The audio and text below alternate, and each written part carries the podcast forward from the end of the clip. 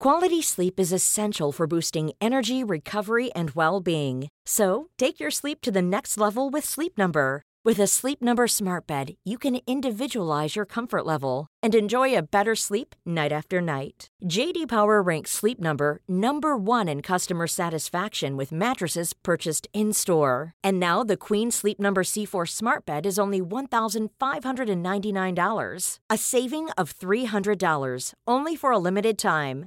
For JD Power 2023 award information, visit jdpower.com/awards. Only at Sleep Number stores or sleepnumber.com.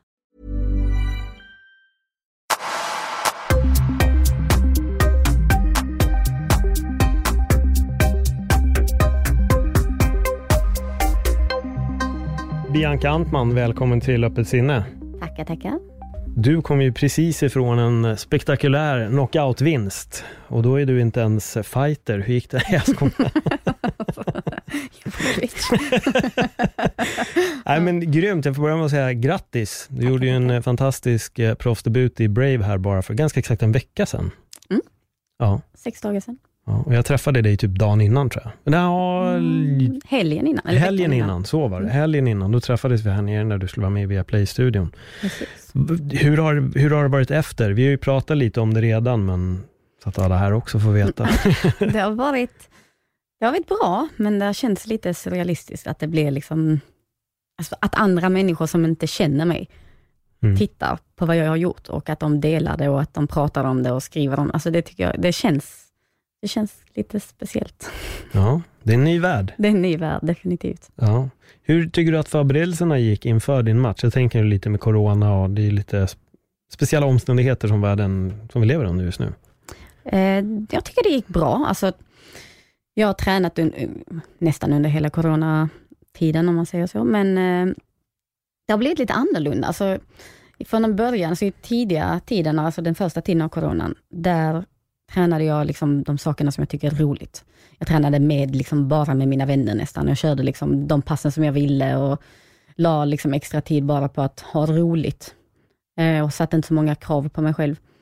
Och det, jag tror det var ganska bra faktiskt. Nej, för när man väl liksom kom tillbaka till mattan och började så här, äh, rulla igen eller började sparras igen, så kände man ändå att det, det hade blivit ett litet hopp. Man hade utvecklats av liksom att bara jag vet inte, det känns som att ibland måste man låta hjärnan bearbeta de sakerna som man har gjort varenda dag i så många dagar och sen så hinner den ikapp, så gör man en, ett utvecklingshopp. Ja, men jag, tror det med, jag tror det kan- kan bli lite korvstoppning annars. Man bara packar in, packar in, packar in och ibland som du säger, så jag tror det är bra att få den här lilla pausen därifrån, så allting bara landar på plats istället Precis. och börjar ligga lite där. Men vad, vad fick dig att eh, hoppa på MMA av alla sporter? Alltså, fakt, alltså jag började ju boxas när jag var 12. Um, och när jag var, jag tror jag slutade sista gången jag hoppade fram och tillbaka lite när jag var, tills jag var 17. Sen när jag kom upp till Stockholm, när jag var 20, så ville jag börja med någonting igen, men jag var lite trött på boxningen. Så att jag började med thaiboxningen.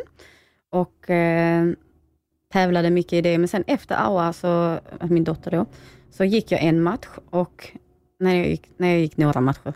Men jag vet inte, jag kände att jag hade liksom inte det. Alltså, jag, jag tänkte redan innan Aua att jag ville gå över till MMA, men kände mig inte klar med thaiboxningen. Men när jag hade gått de här matcherna så kände jag ändå att nej, alltså jag tycker inte det är lika roligt längre. Jag är inte lika motiverad och det känns liksom, det känns lite gammalt. Jag behövde någonting nytt. Så då, eh, i och med att man är på Allstar så man har massa MMA-människor runt omkring sig, så blev det ganska naturligt att jag bara, ja, men jag testar. Hur länge har du hållit på med MMA nu? Två år. Två år. Mm. Och det är en snabb karriär. Mm. Att byta från någonting. Och, men du, du var en del på amatörscenen också va? Mm. Vilka gick du, eh, för jag vill minnas att du har tävlat för Sverige, eller är ute och cyklar nu? Yes, Mm. bra. Hur, hur gick det där? Det gick bra. Ja. Eh, Jag har vunnit SM och sen så har jag vunnit VM och jag har vunnit Oce- Oceanien, jag kan aldrig uttala det här, men i Australien där, Oceanien, Ja. Oceaniska mästerskapen. Har jag vunnit också, Hur var det? För att jag, alltså, amatör-MMA har ju vuxit jätte, jättemycket. definitivt. Och nu börjar ju väldigt många som har kommit från amatörscenen sakta men säkert också att bli proffs. Så det märks att det finns en otrolig talangpool från oss här i Sverige och sen övriga världen också, absolut. Verkligen. Men hur har det varit att eh, köra på ett VM? det, jag tror det, det var en väldigt lärorik eh, erfarenhet, alltså, vad säger man? Lärorik, eh, Ja, erfarenhet. Ja, erfarenhet kan man kanske säga. Mm. I alla fall, det var lärorikt. Jag fick ju verkligen chansen att tävla mot folk som ska vara det bästa liksom, från, från sitt land. De har ju gjort samma resa som jag har i, här. Liksom. Jag har vunnit SM här, fått en biljett till att åka liksom, på VM och de har ju gjort det i sina länder, så då har de ju slått ut liksom, de, de, alltså de resterande från sitt land. Så det är ju en ganska hög nivå i alla fall. Ehm, och jag vet inte, bara hela den här grejen att det, det, det var stora shower, det var mycket ljus, det, var liksom, det, det såg ju ut som en proffsgala. Eh, så att det, det, det, är en ganska bra försmak på hur det, kommer, eller hur det är på de stora scenerna. Jag tror att det, det är en viktig erfarenhet för att man lär sig mycket av det, man får testa sig själv. Hur var skillnaden nu när du klev in och det inte var andra regler, det var inte lika mycket skydd? Kändes det annorlunda att göra den här proffsdebuten? Alltså jag har ju tävlat utan skydd i thaiboxning också, så att det var ganska skönt. Jag Mm. tycker om, alltså jag tycker bättre om att tävla utan skydd. Ehm, men alltså själva matchen kändes inte så annorlunda. Det, var, det enda jag var lite orolig för var att det var längre ronder. Jag var så fuck.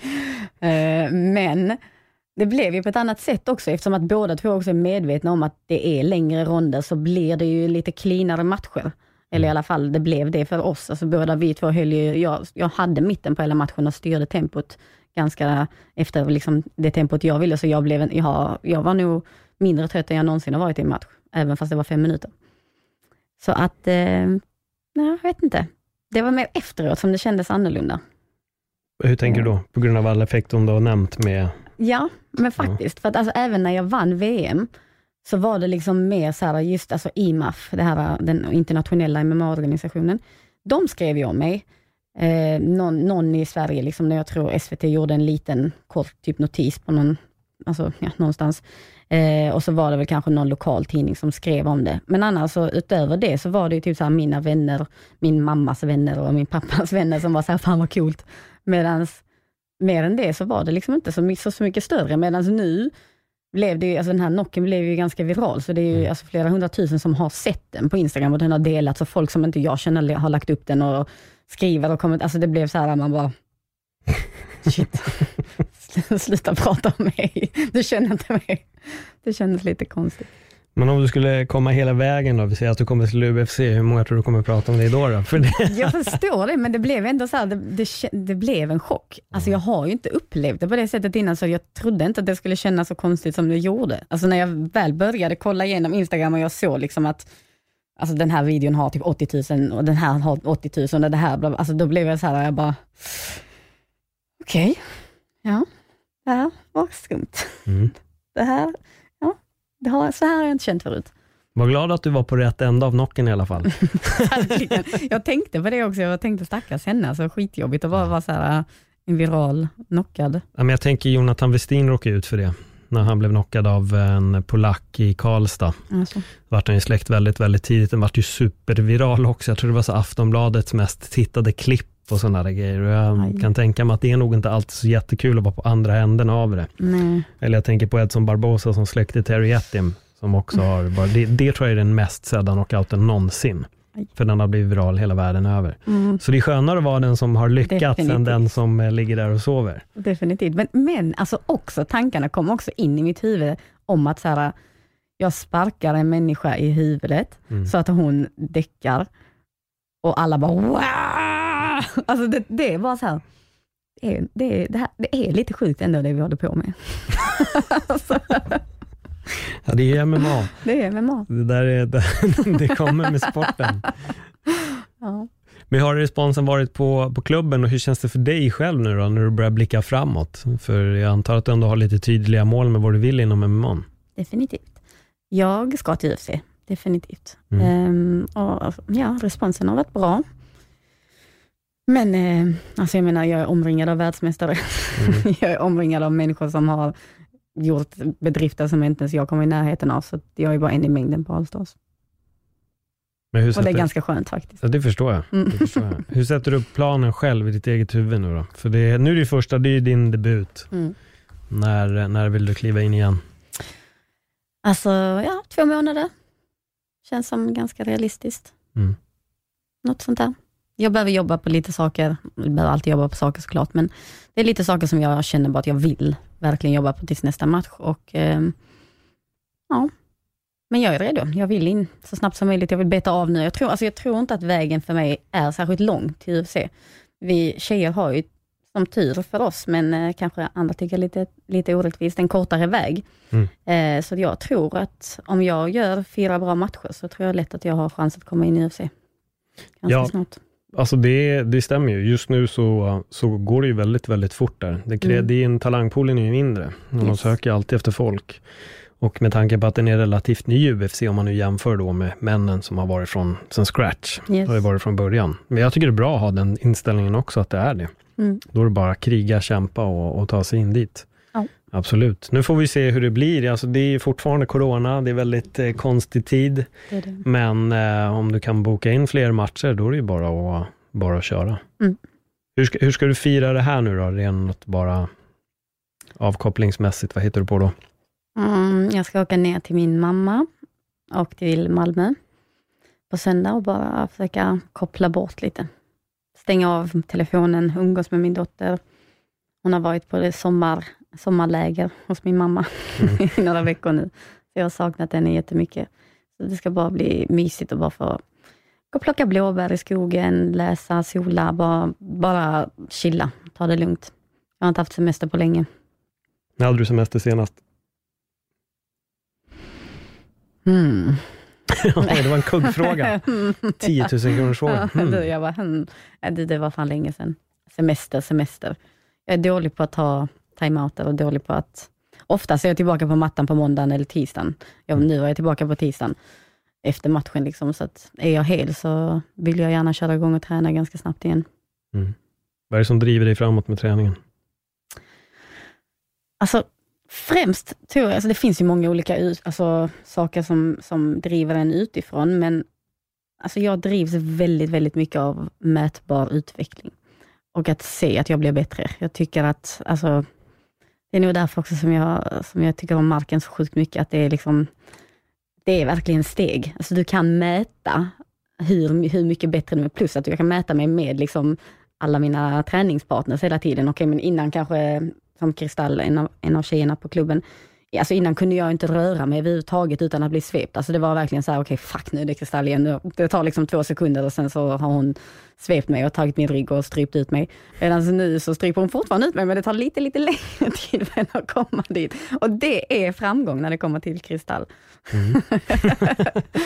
Nej, men det, och det, jag vet inte, det, det, jag drivs verkligen, verkligen av att känna att det händer saker. Jag tycker inte om att stå stilla, jag tycker inte om att liksom bara stagnera och göra samma sak som jag alltid har gjort, utan jag, jag vill utvecklas i allt egentligen. Vad finns det mer för några områden som du vill utvecklas i? I eh, min personliga utveckling, Mm. speciellt just nu. Min roll som mamma, eh, min arbetsroll. Det finns alltså, ja, alla delar av livet såklart. Men just nu är jag väldigt, väldigt inne på personlig utveckling. Hur började det? Alltså, jag tror att det mesta började nu när, när coronan kom. Um, jag har liksom, under hela året innan corona så har jag tävlat i princip en gång i månaden i något. Ibland flera gånger i månaden. Um, och innan dess så har jag liksom varit fullt, haft fullt upp med att jag blivit nybliven mamma. Jag var tvungen att liksom hitta mig i det. Och alltså jag tror att för fem år sedan ungefär så stängde jag lite av världen liksom utanför. Jag bara, så här, jag bara bestämde mig för att jag skulle sluta titta på nyheter, jag skulle sluta, alltså, jag ville sluta känna så mycket, för det kändes som att allting tog på mig så sjukt mycket. Um, och då blev det som att jag bara sa, nej men jag orkar inte mer, nu, nu, nu sätter jag paus och bara liksom fokuserar på de sakerna som påverkar mig och som jag kan förändra. Um, men nu när coronan kom så känns det som att det, liksom, det gick inte att hålla det längre. Det blev det som att allting utanpå, alltså allting som var liksom runt omkring oss, hur samhället såg ut och hur samhället förändrades och alla saker som påverkade så jävla många människor runt omkring oss. Det var liksom bara där och jag hade ingenting att gömma mig för. Alltså jag hade liksom inget mål som jag var tvungen att bara fokusera på och, och kunde liksom stänga ut allting annat, utan jag var tvungen att kolla på det. Och då var jag också tvungen att kolla på mig själv. Hur var det? Ja. Alltså befriande mestadels, absolut. Läskigt i många, alltså väldigt konstigt också. Alltså jag har haft dagar där jag bara liksom suttit och bara gråtit och bara så här, jag vet inte, känt att jag liksom har tappat mig själv helt, men sen kommer det någon dag där man bara så här, ah, men det där och det där och det där. Det, alltså, man kopplar ihop saker och man rensar. Det, känns, det känns speciellt. På vilket sätt kände du att du hade tappat dig själv? Men alltså, tappa mig själv kanske är lite, lite grovt, men mer så här att man bara, vad fan, alltså, hur har jag tänkt innan? Hur har jag liksom inte sett det här? Hur har jag inte gjort de här kopplingarna och det här beteendet, alltså specifika beteenden, har jag liksom knutit till saker i min barndom. Jag har knutit det till saker, alltså förstått lite mer innebörden om varför jag har betett mig som jag betett mig. Eller varför jag har, vilka murar jag har satt upp och var liksom, var de, varför jag satt upp de här murarna. Och mycket också liksom för att jag måste liksom inse ganska jobbiga sanningar om mig själv, som man inte liksom alls, alls har tänkt på innan, eller bara tryckt undan. Har du någon jobbig sanning du vågar dela med, eller vill dela med dig av? ja, alltså när det kommer till så här, att tro på sig själv, mm. det var någonting som slog ganska hårt. Um, jag, jag har alltid varit så här att jag säger ifrån. Jag ryter till och ingen har liksom kunnat, jag, jag har alltid sett mig själv och folk runt omkring mig har nog sett mig själv som en väldigt alltså rak och ganska aggressiv person på det sättet att om någon säger någonting som jag tycker är fel så, alltså det är inte så att jag skulle bara mm, ta det och bara vara tyst. Utan jag har alltid sagt ifrån. Och speciellt också om någon har liksom försökt trycka dit mig eller säga att jag, alltså säga någonting dåligt om mig, då har jag oftast liksom reagerat väldigt aggressivt. Um, och det har ju gjort att jag liksom på något sätt har gått omkring och även för mig själv ljugit att jag har en bra självkänsla. Att jag tror på mig själv. Men, ja. det var jag märker att det gör jag faktiskt inte. Du maskerade ditt självförtroende och bytte ut det för självkänsla, fast det egentligen bara handlar om att du har självförtroende istället för självkänsla. Mm. Precis. Och det tog ganska hårt. Och där började jag också liksom titta lite på människorna runt omkring mig. Mm. Och alltså de här ledarfigurerna, oftast män, som inte riktigt kanske har trott på mig på det sättet som jag behövde. Mm. Och, ja. Ja, jag fattar. Jag förstår. Mm. Mm. Ta din tid. ja. Nej, det var en ganska, vad ska man säga, jag vill ju fortfarande gråta så jag har inte riktigt tagit mig igenom det helt, men jag vet inte. Det kändes innan kanske som att jag var tvungen att skrika högst för att bevisa att jag visst tror på mig själv. Eller att jag mm. visst ska klara det här och bla bla bla bla bla. Medan nu börjar jag ändå liksom, jag vet inte, titta, titta mer på mina prestationer och vara såhär, jo, jag har faktiskt gjort det här. Jag behöver inte hitta på att någonting, jag behöver inte hitta på saker, jag behöver inte vara såhär, ja men jag vann det här men det var bara det här, men jag vann det för att det här bla bla bla bla bla. Utan jag vann. Fair and square. Alltså, mm. och det ska räcka. Känner du att vi bygger upp ibland en illusion av oss själva och vad vi behöver prestera och att vi lägger så mycket på vilka vi är på de prestationerna som vi gör? För jag kan känna igen mig lite i det du nämner när jag höll på med stand-up till exempel, så var det när jag avklarade en sak så såg jag bara saken som skulle komma efter. Precis. Jag tittade aldrig tillbaka på det jag egentligen hade åstadkommit. Och det krävdes en person som sa till mig, fan vad du har åstadkommit mycket grejer. Och jag var så men jag har inte lyckats med någonting för att jag har inte gjort en karriär på det. Precis. Det var mitt svar. Jag har inte tjänat pengar på det, utan jag har ändå varit tvungen att jobba som PT, så jag kunde inte se mina åstadkommanden. Nej. Även om jag sålde ut en teater, fick folk att garva, eller om jag la upp sketcher på YouTube som folk älskade, så för mig var hela tiden kvittot var bara den ekonomiska gynningen och den nådde jag aldrig.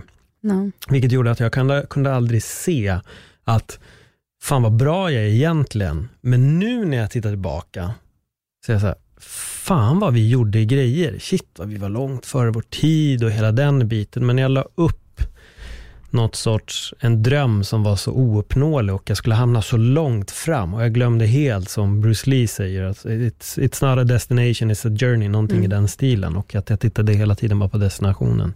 Definitivt. Istället för, eh, för resan. Definitivt, där skulle jag nog byta ut den ekonomiska delen mot just de här personernas godkännande. Mm. Att de skulle vara så här, bra, nu var du duktig. Liksom. Alltså, det här var tillräckligt bra. För det kändes hela tiden som att alla de här typ ledarfigurerna var lite mer så här, väntade på att jag skulle misslyckas. Mm. Ja, du vann, men ja, det var ju inte en superbra match. Eller ja, du vann, men alltså, du släppte din gard hela matchen. Eller du gjorde det här, eller du gjorde det här. Alltså det var alltid så här, men. Mm. Och det tror jag att jag kämpade, alltså det har, det har varit min liksom, bevisa dem fel. Att vara så här, men titta nu, nu gjorde jag en bra match, nu gjorde jag det här och nu gjorde jag det här, men ja just det, det här kom. Och det, alltså, så att, ja. Du vet, jag tror att det är, jag vet inte om det är vilken ålder, men det är en ålder när vi är små, då vi, vi får höra alla, jag, jag tror att vi får höra uppåt 90-95% av vad duktig du är fram mm. tills att vi når en viss ålder. Och jag tror att det är till typ, vi säger sex eller sju år, sen upphör det. Sen får vi höra dem minimalt, men, men vi är så fostrade med att få höra det, att vi har ett sånt behov av att hela tiden få det bekräftat. Det där måste jag nog faktiskt tänka på ganska mycket med min dotter, för jag tänkte faktiskt på det idag när jag mm. pratade mm. med henne i telefon och hon var så här, mamma jag har gjort det här, mamma jag har simmat, jag har gjort det här, jag har gått på toaletten själv och jag bara, men gud vad du är duktig. Mm. Alltså det, det blev lite så här, man bara, hmm, ska jag fortsätta sen när hon är tio och bara, men va? Har du kissat själv? Mm. Duktig flicka. alltså, det kommer ju skapa ett beteende hos henne också. Ja, men det gör det hos oss alla. Det är mm. de här grejerna som präglar oss, saker som vi har fått från vår barndom. Och då blir det på något sätt min fråga, hur var det för dig där?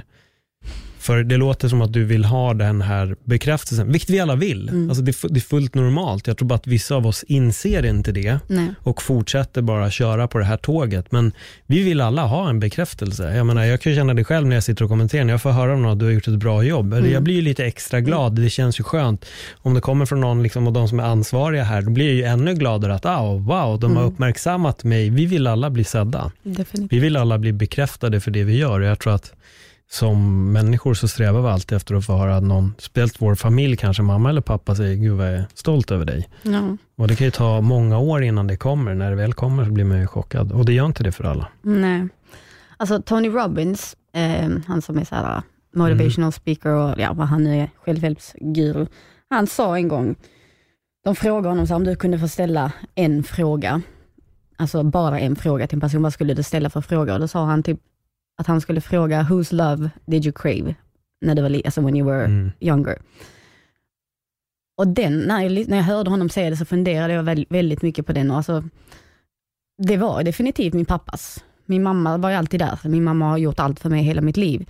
Medan min pappa var, har ju varit där lite klassiska pappan som har varit ganska frånvarande. Han har definitivt funnits och vi har en jättebra relation idag, men det var ganska långa perioder där jag inte fick den bekräftelsen av honom. Att han inte mm. kom när han skulle, han glömde att hämta oss på dag. Alltså sådana saker som också för honom kanske inte var så superstora, men för oss så blev det ju verkligen det.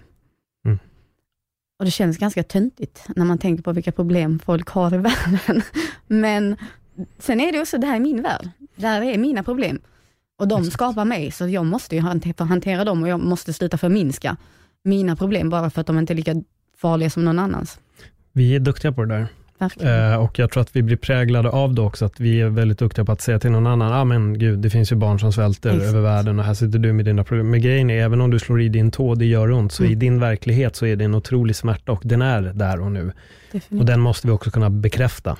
Att det är så, jag menar våra problem, även fast vi har en kropp som är helt fungerande, så fortfarande så råkar vi alla ut för saker som kommer att vara jobbiga för oss. Sen tror jag det är farligt i det läget att hela tiden tänka att ja, men den här har istället inte sin mamma eller pappa alls. Exakt. Jag ska ändå vara glad att jag har dem. Ja, absolut, det kan man vara. Men fortfarande att man känner sig sviken till och från, det är ändå en känsla som är helt okej okay och jag tror att vi får inte trycka ner dem. Nej. Men vi är experter på att göra det. Mm. Sen bubblar de upp, och som de gör för dig, nu när allting börjar komma fram, då märker man att oj, där, där på botten så ligger det väldigt mycket Verkligen. som istället måste upp och fram. Mm. Det måste det. Ja. Och jag tror att det, det är jävligt jobbigt, men jag skulle definitivt inte inte vilja göra det. Nej. Alltså, det får vara hur jobbigt det vill. Alltså det blir, men, men jag tror att jag kommer må sjukt mycket bättre. Jag kommer vara en jävligt mycket bättre mamma. Jag kommer kanske lyckas bryta en liksom generationscykel av trauman som har gjort att jag hanterar saker på ett visst sätt, min mamma hanterar saker på ett visst sätt. Det, finns ganska, det är ganska sjukt, men det finns ganska många saker som jag och min mamma har pratat om nu, som, som vuxna, som hon gör, som jag aldrig har sett henne göra, men som jag gör exakt likadant när det kommer till problematiska beteenden. Och det där är lite läskigt. Mm. Alltså för jag har, jag har verkligen aldrig sett henne göra de här sakerna som vi har pratat om och ändå så upprepar jag precis samma sak. Jag tror att alltså, det, det går inte att förklara på något annat sätt än att vi faktiskt ärver alltså ärver, vi ärver trauman som våra föräldrar har, om vi inte väljer att titta på dem, hantera dem och ta oss förbi dem. Det gör vi. Jag tror till och med att det är vetenskapligt bevisat. Mm. Det finns en, eh, en kille som jag tycker är helt magisk, eller en man, som heter Gabor Mate, som jag lyssnar väldigt mycket på. Han är, jag vet inte var han är ifrån, men han är jude. Mm. Och han är här född Oh, jag, jag vill få det till att han är född typ vid krigsbiten. Där någonstans ska Mm. han vara född. Eller om det är att han återberättar en historia. Eh, men det handlar om, i alla fall om att eh, judiska kvinnor som var gravida under kriget, Mm. deras barn grät mycket mer än de andra barnen. Alltså stressen Mm. som mammorna gick igenom, gick, föd, föddes genom barnen också. Mm. Och att de föddes i princip med posttraumatisk stress. Därför grät de judiska barnen mycket, mycket mer än de andra barnen. Mm. För att föräldrarna gick igenom sån otrolig stress och press under kriget. Och jag tror till och med att man har kunnat se att du ärver Alltså fobier och rädslor och hela den biten. Det förs igenom DNA-strängen, speciellt från mamma till dotter eller son. Då. då. Mm. Så kan det följa med. Jag tror även grejer som pappan också såklart kan haka på, men, Mm. men det ligger mycket i det och han, han är och trycker på de här bitarna titt som tätt när han pratar. Att vi kommer ta med oss trauman från våra föräldrar också. Mm. Och föds vi under en specifik situation där det är mycket stress och mycket press, då kan du också föda ett traumatiskt barn som föds med trauma direkt, för att under hela graviditeten har mamman gått runt med viss trauma. Mm. Och jag tror att om man går runt med någonting som hänger med en över hela livet, så är det såklart att när ett barn kommer, ja men den kan nog lika gärna ha den stressen och den fobin i sig själv. Så det låter inte helt konstigt att du har upptäckt att du och din mamma gör samma saker. Mm. Det är ju ändå deras DNA som du är byggd på. så du kommer ju följa med. Mm. Men hur var din reaktion när du började upptäcka allt det här? Jag märker att det är väldigt, eh, det är färskt, Det är fast. för det är känsligt. Det är det. Alltså, jag vet inte. Först var jag ganska förvirrad. Alltså, jag tänkte så mycket, jag kände mig väldigt nere. Och jag var liksom, jag kunde inte sova. Alltså först, först liksom när det var de första veckorna av corona. Jag kom precis hem, jag hade varit och tävlat i Australien och kom hem liksom och så blev det liksom, jag tror att vi var kanske på klubben i två, en, två veckor och tränade tills det var så här, nej men nu så är det stängt. Um, vi körde lite smått i alla fall, vi som skulle liksom, vi som tävlar. Men jag kunde inte sova. Alltså i två veckors tid, om inte mer, så tror jag att jag sov kanske två timmar per natt. Alltså utan att överdriva, det var verkligen så att jag låg uppe och bara tänkte och tänkte och tänkte och tänkte och min, alltså min hjärna gick på högvarv, verkligen. Får jag fråga vad du tänkte där bara innan vi går vidare? Allt möjligt egentligen. Alltså, ibland hade jag, har jag liksom ingen aning om vad jag tänkte, utan det var bara liksom att tankarna bara snurrade. Ehm, men sen också liksom, ja men, tänkte på, på eh, relationer till mig, alltså relationer som jag har liksom i mitt liv. Eh, relationer som hade tagit slut. Relationer som liksom med mig själv och just mitt sätt att tänka på saker och se på saker. Eh, relationer med, min, med Awa. Alltså, det var liksom ett, all, all, alla de här sakerna som jag liksom nu har grottat in mig i ännu mer, började tänka på. Och sen är jag väldigt sökande som person, så jag började ju kolla liksom runt på Instagram eller på Youtube och kolla liksom söka på olika saker för att försöka hitta människor som tänkte som jag hade tänkt, tänkte på just då. Sen började jag skriva väldigt mycket. Egentligen bara liksom skriva, låta pennan gå och bara så här äh, få ur mig, ur mig saker, eller saker som jag ville säga till folk. Det är något som jag har börjat göra ganska mycket. Att, alltså, om jag vill, om jag tänker mycket på en person, eller om jag tänker mycket på en situation, så brukar jag skriva ner ett brev till personen, eller om situationen. Och sen läser jag oftast inte det. Ibland går jag in och läser det, oftast gör jag inte det. Men bara så här, när jag har skrivit det här, så känns det på något sätt som att jag kan släppa det. Mm. Alltså det är som att jag har fått säga det till personen och bara så här, okej, nu kan jag tänka på någonting annat. En stund i alla fall. Jag känner igen det, det är så roligt. Var x antal år sedan så var jag i en trasslig relation och jag vet att för mig också blev det en väldig befrielse att skriva om det. Mm. Så att jag började föra en inre, istället för att ha en inre dialog i mitt eget huvud, vilket jag hela tiden har om allt möjligt, så började jag skriva det här. Mm. Och jag blev så befriad av att sätta mig och skriva det. Det är någonting med att få ut saker, även om du skriver via en dator eller skriver med papper och penna.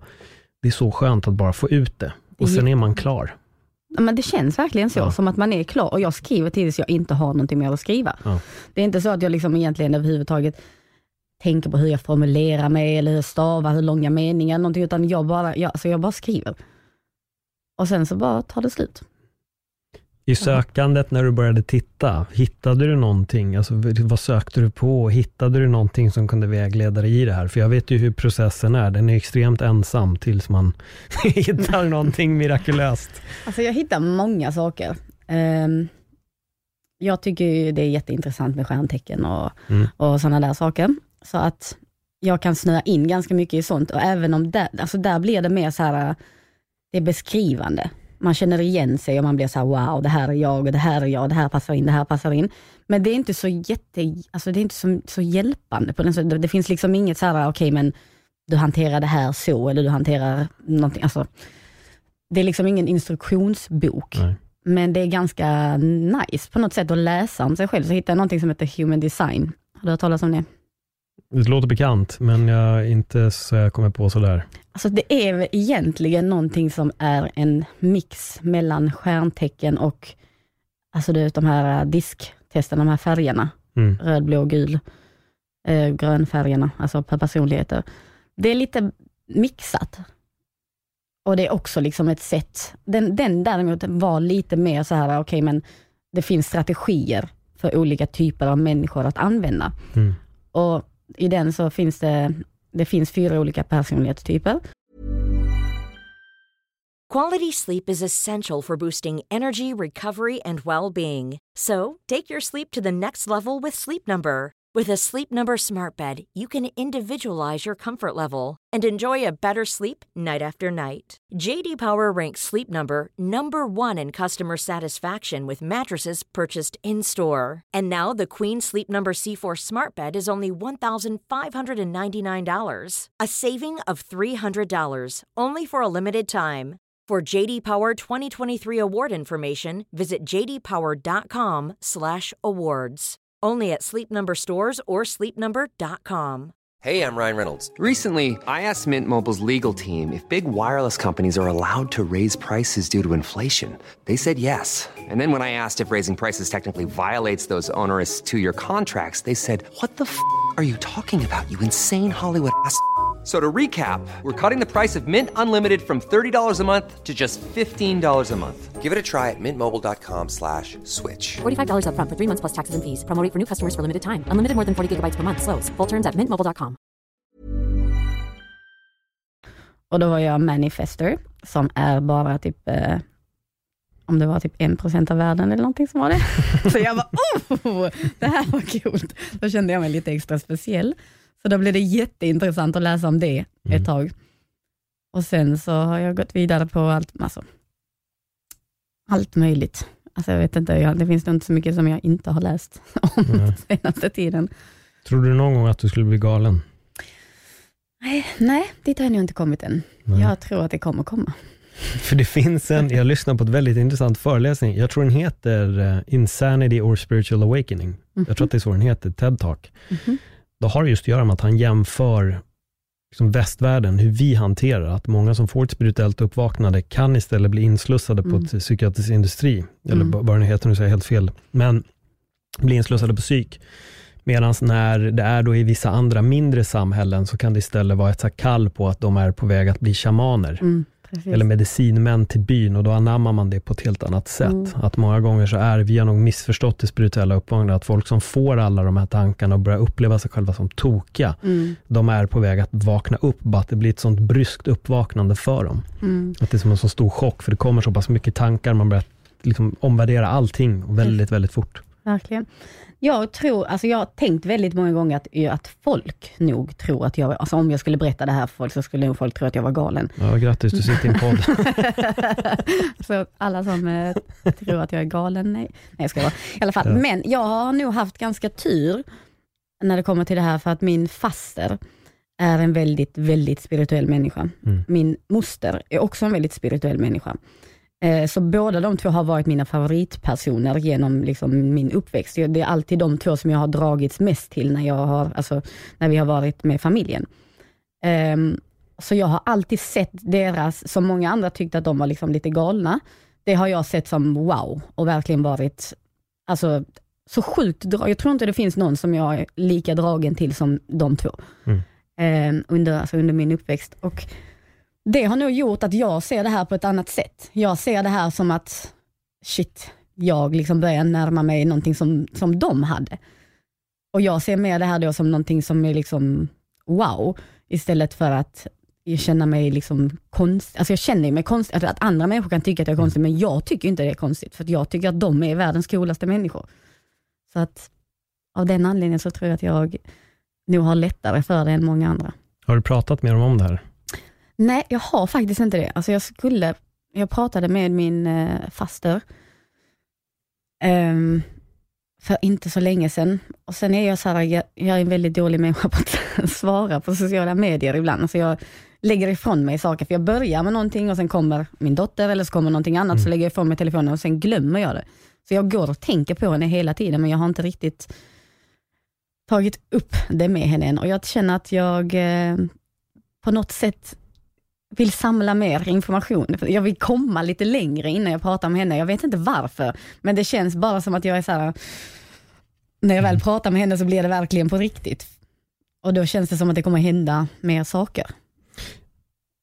För när vi träffade varandra här för typ två veckor sedan så kom vi ganska snabbt in på det här. Jag vet inte hur vi egentligen kom, kom in på det, men jag märkte att oj, här mm. connectade jag väldigt bra med, med dig. Då, då. Mm. Uh, för jag har ju själv gått igenom exakt samma process. Jag har pratat om det här i podden också, speciellt i mina egna avsnitt så brukar jag ju prata om det här och jag blir lite fascinerad när folk liksom vaknar upp, som man kallar det. Det är en jättespeciell känsla. Mm. Och jag vet det för mig också, det är mycket sanningar som raseras. Mycket liksom den självbilden av oss själva som bara faller samman på ett sätt. Mm. Eh, många kallar ju nu så här coronatiden som the great awakening.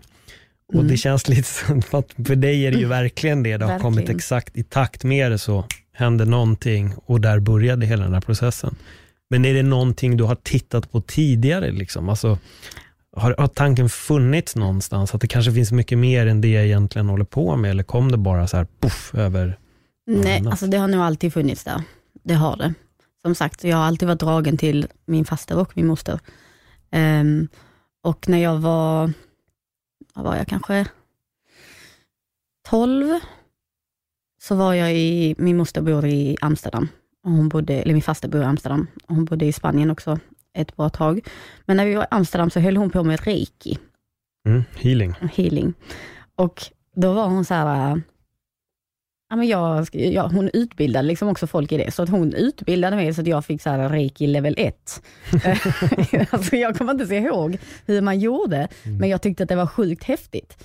Hon har alltid så gett mig stenar och berättat för mig vad de olika sakerna liksom vad det finns för olika egenskaper med olika sorters stenar och hon har liksom alltid pratat med mig som om jag på något sätt redan visste det här och jag tror att man som barn kanske har liksom Alltså man är när, närmare naturen som barn tror jag innan man blir liksom förstörd av vårt samhälle. Mm. Att liksom inslussad i en, i en box av att så här tänker man, så här är man, så här ska man göra och det här är konstigt och det här är helt normalt. Men jag vet inte, det kändes som att hon, hon har verkligen levt ett så sjukt liv på så många olika sätt. Alltså hon har gjort allt. Allt från himmel till jord. Alltså hon har varit jättegalen och hon har varit jättespirituell. Alltså allting som från att jobba liksom, ja, i en väldigt speciell bransch med väldigt speciella grejer till att liksom bo en månad i en indianstam för bara kvinnor och hennes man bodde i en indianstam för bara män. Alltså det, det var liksom så här, de, de har gjort så sjuka grejer som är liksom sådana kontraster och sen har hon ändå kommit till den här slutsatsen att det är, liksom, det, är det här som är viktigt och det här är liksom som, som jag tror på. Och jag var alltid 100% övertygad på att hon hade rätt och alla andra hade fel redan då. Mm. och det var alltså någon annan gång när jag var 15. Då var jag också med henne i Spanien. Och eh, vi var firekeepers. Det var liksom personer som gick ut och satte sig på olika delar i en skog. Hans shaman, det var en shaman, en indian som höll den. Och han, eh, vi hade först, liksom, det var typ en här svetthutta, hutta kallas det tror jag. tror jag. Mm. Man liksom bygger ett, allihopa byggde liksom ett tält. Och så blev det som en bastu där inne och det var, jag vet inte vad de gjorde riktigt. Men efter det här då skulle man rensas på något sätt och sen så satte han ut dem i olika delar av skogen och så fick de sitta där liksom i två, tre dagar utan mat. Han hade lite vatten tror jag med sig men det var nog det enda.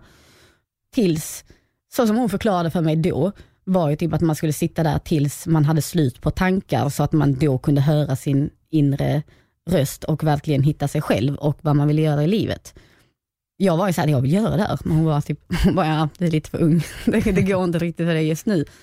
Men alltså, det var en väldigt, väldigt häftig upplevelse.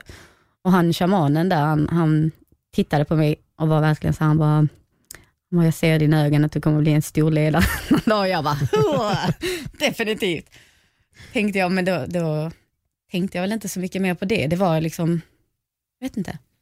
Det var alltid konstiga saker som hände i samband med att jag var med henne. Ja.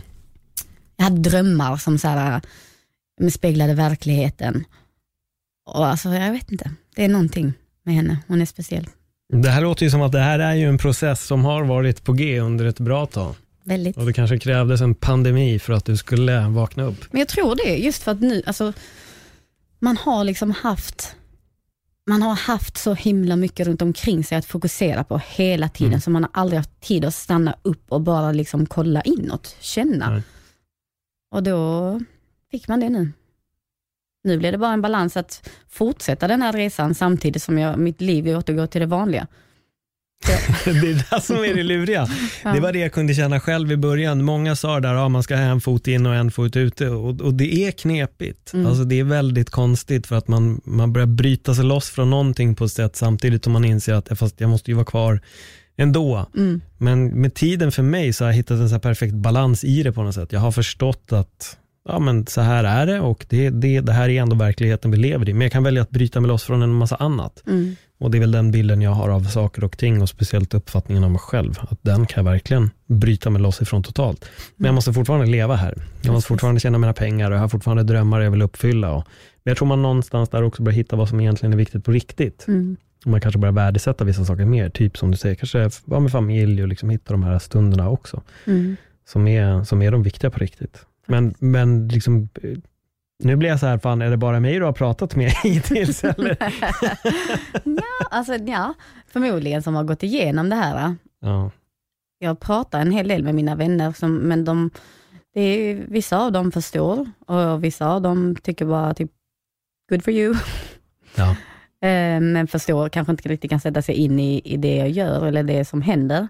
Och det, är också, det blir ju svårt att förklara då också. Mm. Så att jag känner mig väl kanske, ja, jag känner mig lite ensam i det, men ändå inte. Nej.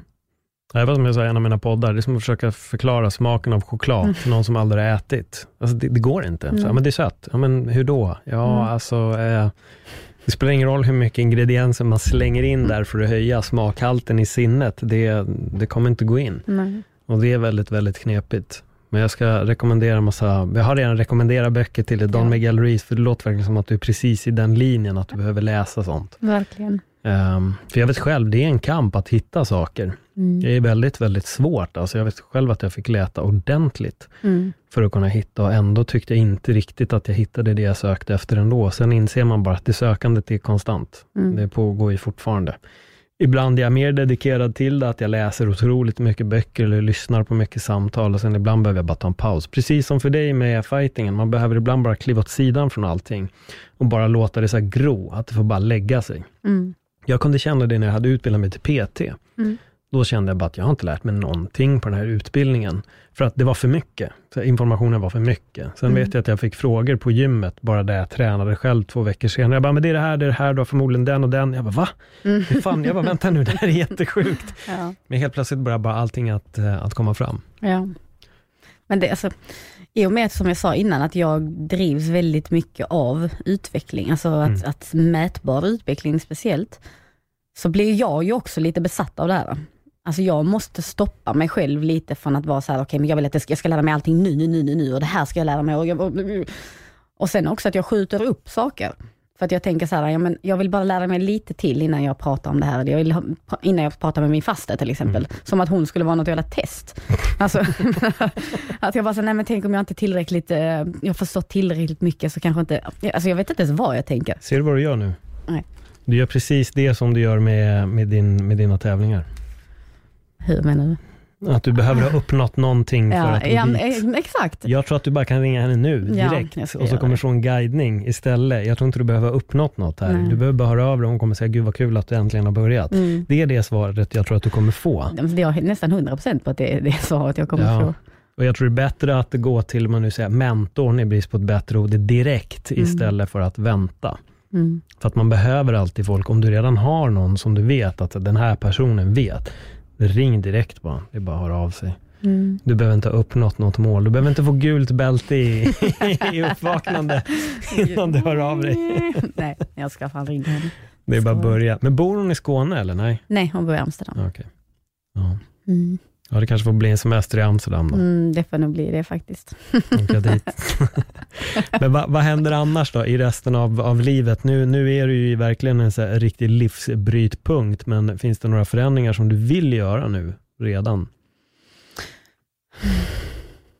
Ja, alltså, jag tror en, en annan grej som jag liksom har mycket förutfattade meningar om mig själv och alltså så här, är när det kommer till pengar. Mm. Jag har på något sätt tyckt att det är väldigt fult att tjäna mycket pengar. Att man blir en dålig människa om man tjänar mycket pengar och om man liksom, eller inte ens tjänar mycket pengar, men alltså jag tycker inte om att ta betalt. Det är Mm. någonting som tar tar liksom stopp i mig, när, liksom, när någon frågar om pris så blir jag så här, "Ska du- 3500 alltså, det, det, känns kon, det känns jobbigt. Och det gör att jag, mitt liv blir ganska mycket svårare än det behöver vara. Jag skulle kunna, som, alltså, jag har jobbat som PT bara i Mm. många år. Ehm, men jag skulle kunna göra det på ett mycket bättre sätt. Nu har jag liksom gått och tagit ett extra jobb istället för att faktiskt göra det som jag är bra på, det som jag kan, för att jag tycker att det är så jävla jobbigt att marknadsföra mig. Jag tycker att det är så jävla jobbigt att liksom ta betalt och när folk frågar vad det kostar så tycker jag att det, det är en jobbig fråga. Mm. Så istället då för att verkligen ta tag i den här biten och verkligen bara skärpa mig och bearbeta den biten så att jag kan få leva mitt liv som jag vill, så tar jag en jättejobbig väg som jag inte alls tycker om på samma sätt. Alltså även om jag har ett jättebra jobb och trivs bra på mitt jobb så skulle jag ju egentligen vilja ha så mycket tid som möjligt i träning och få jobba med de sakerna som jag ska jobba med. Hur var relationen till pengar i din familj? För, för jag vet lite att jag har kunnat höra det här ibland från min familj från olika håll. Så det varit, Gud, det där är så mycket pengar. Eller Mm. den tjänar så mycket pengar. Mm. Och det tror jag satt lite hos mig ibland också, att man har hört det där. Det, för nu, det finns ju också det här klassiska att rika, rika föräldrar, de föder också rika barn. Mm. De går samma väg och de börjar tjäna väldigt mycket pengar för att man ser pengar ur ett annat perspektiv. Mm. Men här är väldigt många som tittar på till exempel, ja men den där uh, musikern fakturerade 50 000 för här giget, men gud vad mycket pengar, hur kan Mm. du tjäna det? Medan istället om man säger, ja men det är en bra summa pengar. Mm. Och så kan man själv börja fokusera på att faktiskt tjäna det. Men jag håller med dig, någonstans i vissa delar, våra social, i vissa sociala statushierarkier ska man väl säga, Mm. i vårt samhälle så är det ungefär fult att tjäna pengar. Mm. Men jag har själv fått ändra om det där också, tänket på mig själv. Att så här, fast fan, det är bara att tjäna pengar. Jag vill tjäna hur mycket pengar som helst. Mm. Sen behöver jag inte gå och bli världens miljonär och inte dela med mig. Nej. Men ändå, det, det, det är liksom det här med att man ska tycka på något sätt att det är fult att tjäna pengar. Jag kan känna igen. Mm. Jag kan verkligen känna igen det där. Jag vet inte, min pappa hade ganska mycket pengar när jag var liten, men på något sätt så var det lite reserverat för hans nya familj. Mm. Så inte han blir ledsen om han lyssnar på det här. Men det var ju lite så. Alltså de åkte på resor och vi fick inte följa med för att vi bodde inte där. Och vi, alltså, jag har två, syskon, två helsyskon och sen har jag två stycken halvsyskon som med pappas nya fru. Eller nya och nya, de har varit tillsammans 25 år men i alla fall. Eh, Medan min mamma, hon har alltid varit, alltså, det är inte så att vi har haft det liksom skitjobbigt, utan men hon har varit ensamstående med tre barn pluggat under en stor del av vår, av vår uppväxt och sen haft liksom pengar. Så vi har alltid haft pengar så att vi klarade oss. Mm. Men allt det här extra, det har liksom inte riktigt funnits utrymme för det. Sen flyttade jag hemifrån när jag var 16. Ehm, och mina föräldrar hjälpte mig att betala min hyra. Och allt som jag hade att leva på sen var mitt studiebidrag och det jag jobbade lite extra. Och det gjorde också att jag, nå, någonting som jag också har, har listat ut nu när jag var, blev lite äldre, var att jag, jag var väldigt spar, alltså inte sparsam med pengar, för jag slösade pengar på dumma saker. Men jag valde att, jag vill inte ha märkeskläder.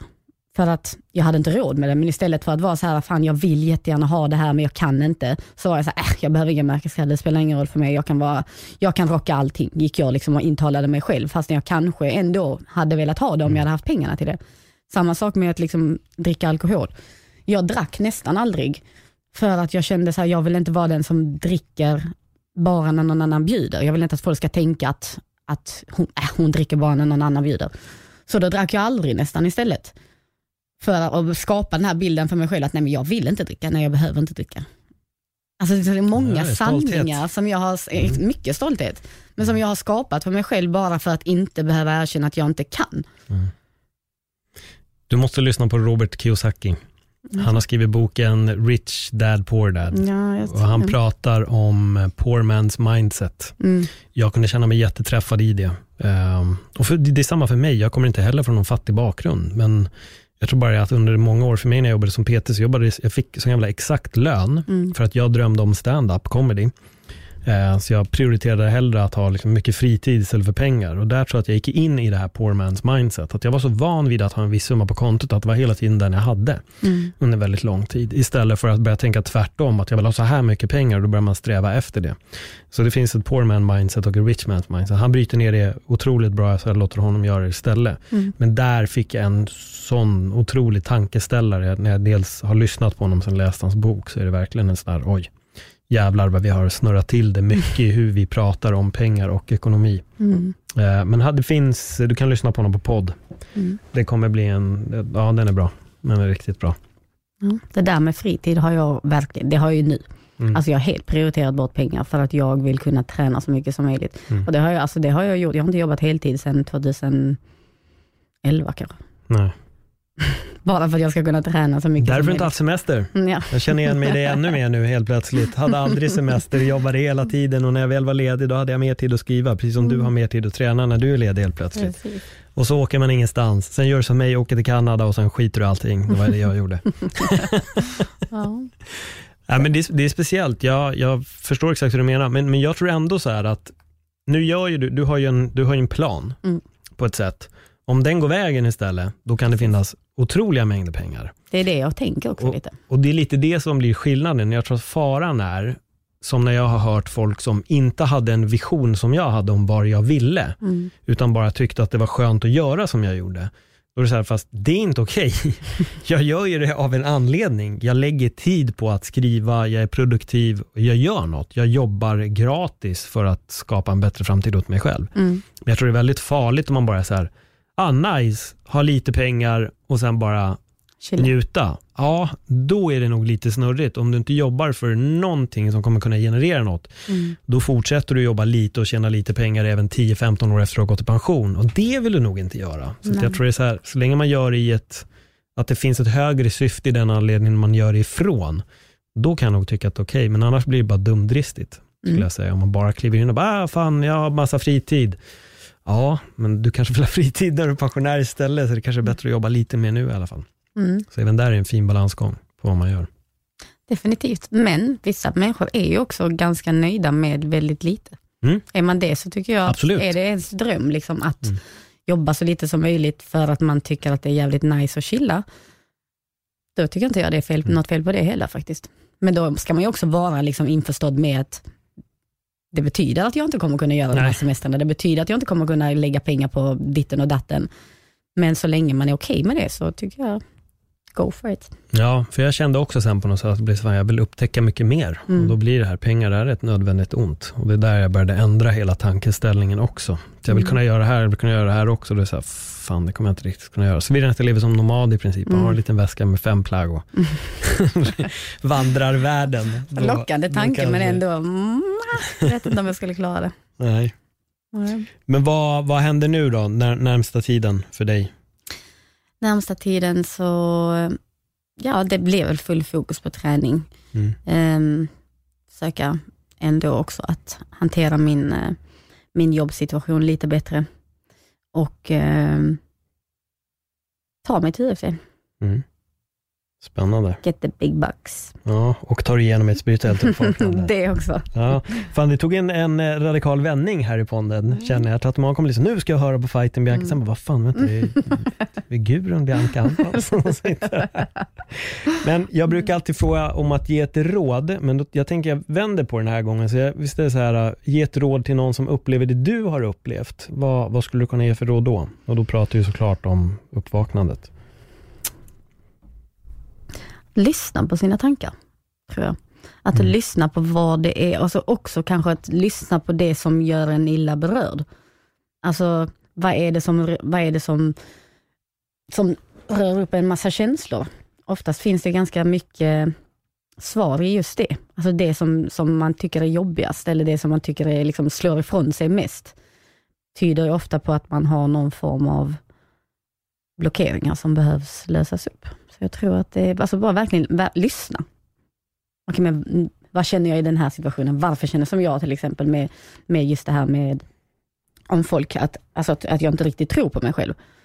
Det blev liksom ganska, jag började liksom analysera olika relationer jag har haft till olika tränare, olika personer som har liksom någon form av auktoritet i mitt liv och började så här, okej men vänta lite, det känns inte bra här. Här känns det bra. Varför känns det bra här jämfört med den här personen och den här och den här?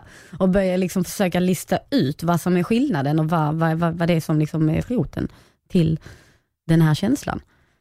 Och Jag vet inte, det känns som jag har gjort så i ganska många olika delar, speciellt också när jag skriver. Liksom, att, att man liksom man har en dålig känsla i kroppen, det är någonting som inte känns bra, så börjar man skriva och så börjar liksom hjärnan bara ploppa ur saker om så här, okay, men det här och det här och det här är kopplat till den här känslan. Mm. Så då får man lite mer klarhet. Det är det jag skulle säga som råd. Jag vet inte, jag har inte kommit så långt i det här. Nej, men du är, du är i början och det är, det är alltid någonstans. Mm. Det är det. Intressant är, jag tycker fortfarande väldigt intressant är när man väl börjar skriva vad som faktiskt kommer fram. Mm. Eh, Det är en väldigt spännande process det också, att bara sätta sig och låta pennan bara åka fram och tillbaka. Och också faktiskt, någonting som jag har gjort väldigt, väldigt mycket, att jag har försökt vända på situationer och se saker ur andras perspektiv. Jag har liksom, alltså i en situation där jag tänker så här, eh, hur fan kan man göra så här mot en människa? Och så bara, men okej, men vänta, om jag vänder på det här nu, hur kan den här personen ha tänkt i den här situationen? Vad för saker som har hänt i dens barndom, eller vad för saker som liksom har präglat den här personen kan göra att att den personen agerar som den gjorde. Och vilka sanningar kan den här personen möjligtvis ha skrivit till den här handlingen, eller till min handling, eller till liksom så här. Och det har också gjort att jag, eh, jag vet inte, jag dömer inte folk. Det känns i alla fall inte som, nu ska jag inte säga att jag bara, jag dömer inte folk, jag är jättespirituell. Men jag känner att jag har blivit väldigt mycket mer förlåtande. Innan kunde jag som sagt vara väldigt hård och väldigt så här, ah, fuck you, sluta, du ska inte behandla mig på det här sättet, eller bara liksom ryta ifrån, för att det är så jag har lärt mig, att starka tjejer ryter ifrån. Om man inte ryter ifrån så trampar folk ner en. Medan nu så har jag bara, okej men vänta lite, om jag bara andas, försöka att inte reagera direkt, utan bara så här, okej, är det här, det, det, var, det var något, nu byter jag samtalsämne lite, men är det här sant? Det personen säger om mig till exempel, är det sant? Är det verkligen sant? Hur skulle jag reagera om, om det inte, alltså om den här personen, om det inte var sant, hur skulle jag reagera? Och hur skulle jag bete mig? För det är också så här, man skapar ju motreaktioner genom att man helt plötsligt bara hugger tillbaka på någon. Mm. Så att även om du inte menar någonting illa, men om jag tar det som att du menar någonting illa och hugger dig, så hugger du förmodligen tillbaka och så hamnar man någonstans där man inte alls ville komma. När den personen kanske bara ville berätta någonting som den, alltså, som den känner eller reagera på. Nej, jag vet inte nu. Jag kommer dra, dra två personer där. Den ena är Don Miguel Ruiz som jag redan rekommenderar. Fyra grundstenar till ett bättre liv det är att ta ingenting personligt. Mm. Där, där kommer det här upp och då går han in lite, han fördjupar sig lite i det. Men då, då nämner han just något i stil med att mina ord snuddar vid dina sår Mm. och att det inte är min avsikt att göra dig illa. Men Exakt. mina ord har liksom rört vid dina sår och att det ligger hos dig. Exakt. Och det är ju då sett ur eh, perspektivet att någon bara har pratat om någonting och att du då har blivit illa berörd. Mm. Sen har vi Seneca till exempel, som tar upp just det här och skitsnacksbiten och då säger han, är det sant eller är det nonsens? Mm. Precis det du redan är inne på. Varför tar du illa upp? Är det på riktigt eller är det bara struntprat? Mm. Du måste utvärdera vad det beror på. Oftast har vi otroligt illa upp för att det är någonting som är sant. Mm. Det präglar oss väldigt, väldigt mycket. Jag tycker båda de där har en fin balans i. De pratar egentligen om två olika saker, men det är just hur ord påverkar oss. Det är något jag har fått applicera väldigt mycket till mitt eget liv själv. Att där, jag skiter väldigt mycket i vad folk säger.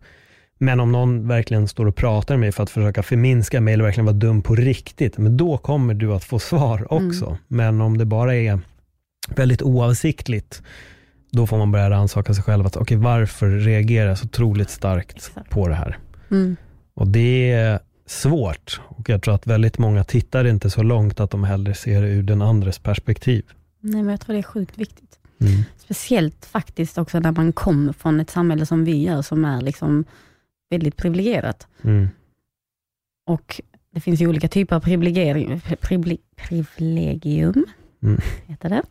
Ehm, men att man liksom väljer att, att verkligen syna de här privilegierna. Alltså om, man aldrig, om man inte har varit till exempel svart Mm. och utsatts liksom för de privilegier, alltså om du inte har haft white privilege, som, som man, det pratas mycket om just nu, då, då, har, då ser du ju det. Alltså då är du ju van vid att se att men den här personen har, ja, får fördelar på många olika sätt. Medan som du som, som vit, speciellt då kanske vit man, som kanske också ser väldigt bra ut, då har du ju ganska mycket mer privilegium än en, en annan person och då ser du inte, om du inte börjar försöka titta, titta liksom, sätta dig i en annan persons, eh, Sits. se det ur deras andras perspektiv, då kommer du alltid liksom bara, nej, vadå? Nej, men jag har jobbat jättehårt för det jag har. Jag har gjort det här, jag har bla bla bla bla bla bla. Och det är ingen som säger att inte personer som har bra, alltså privilegium inte har jobbat hårt. Men det är viktigt att försöka titta på vad andra människor faktiskt ser. Och för att liksom förstå situationen. Och det, det, jag tror att det, det är nyckeln till att verkligen komma åt sig själv. Mm.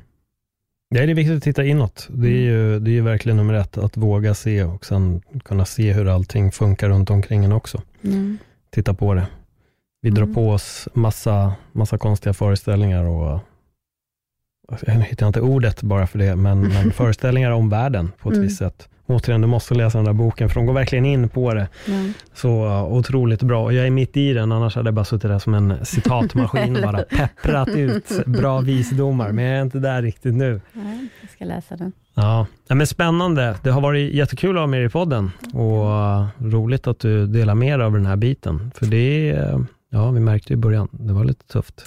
Det var lite tufft, Ja, det var det.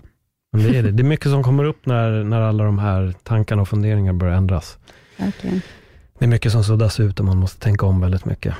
Omvärdera sin världsbild och framförallt bilden av sig själv. Det är den första som man måste förändra. Och det är där det börjar. Precis, Mm. precis. Man in the mirror. Exakt, exakt. Det var en grej som de tar upp i den här boken. Det var en, en person som kallades för Smoky Mirror. Mhm. För att han hade alltid lite skräp framför, framför glaset. Och då har det att göra med hans liksom, bilder av världen som var förvrängda. Mm. Och så fort han fick bort allt det här liksom, skräpet framför glaset, då började han se allting klart. Mm. Och det är lite där du är, det låter som att det börjar suddas bort lite skräp framför glaset, sen kan man titta ut ordentligt istället. Jag tror det också. Mm. Bianca Antman, tack för ett jättebra samtal. Tack själv. Ja, supertack och till alla er som har lyssnat. Om ni känner igen er i det här, ja, då får ni börja lyssna på råden som har kommit från mig och Bianca. Och eh, hör av er, skriv jättegärna till mig på Instagram, ett Och om man vill följa dig på Insta så heter du? Bianca Antman. Precis, där har ni det. Tack för den här gången. Tack, Hej då! tack.